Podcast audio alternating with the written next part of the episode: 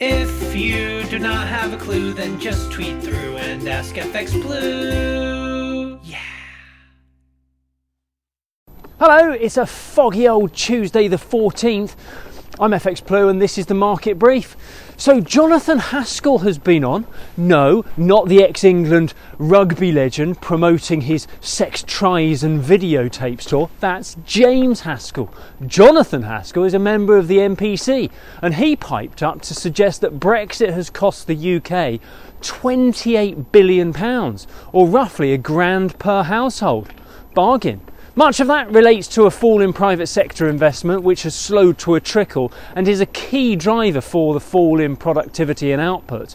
A recent survey of small businesses revealed that bureaucracy and red tape has fallen very little since Brexit, and the S M E groups want to be involved in the discussions about the future relationship with the E U after Sunak ruled out the idea of a Swiss deal to access the single market. We had employment data out this morning. That showed the uh, the claimant count at three point nine percent, down from four percent, and average earnings at six point seven percent. That was up from six point four percent last time out. Inflation data is due out tomorrow. That looks very likely to remain in double figures, which will be very likely to ensure another fifty basis points as a rate hike the next time the M P C meet.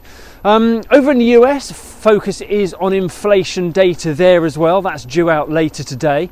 Headline inflation should continue to fall, but forecasts suggest a small drop to six point two percent, down from six point five percent. And many suggest this is probably smaller than the Fed would like to see at the moment, but the Fed only voted for twenty-five basis points as a rate hike last time out, uh, so who knows, maybe they're comfortable with a very slow and steady approach to a soft landing. But at that pace it might take a while to get back to their two percent inflation target though.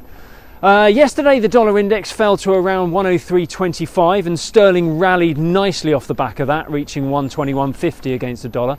Both those moves remain comfortably within the respective trading ranges though, so there's nothing to get too excited about there. Um, perhaps inflation data will deliver something for the market to, to really trade on. Ahead of all that though, uh, we open around one twenty-one fifty-five against the dollar, about one thirteen twenty against the euro, and euro dollar is around one oh seven thirty-five this morning. That's it from me. Have a great day. If you do not have a clue, then just tweet through and ask F X Blue.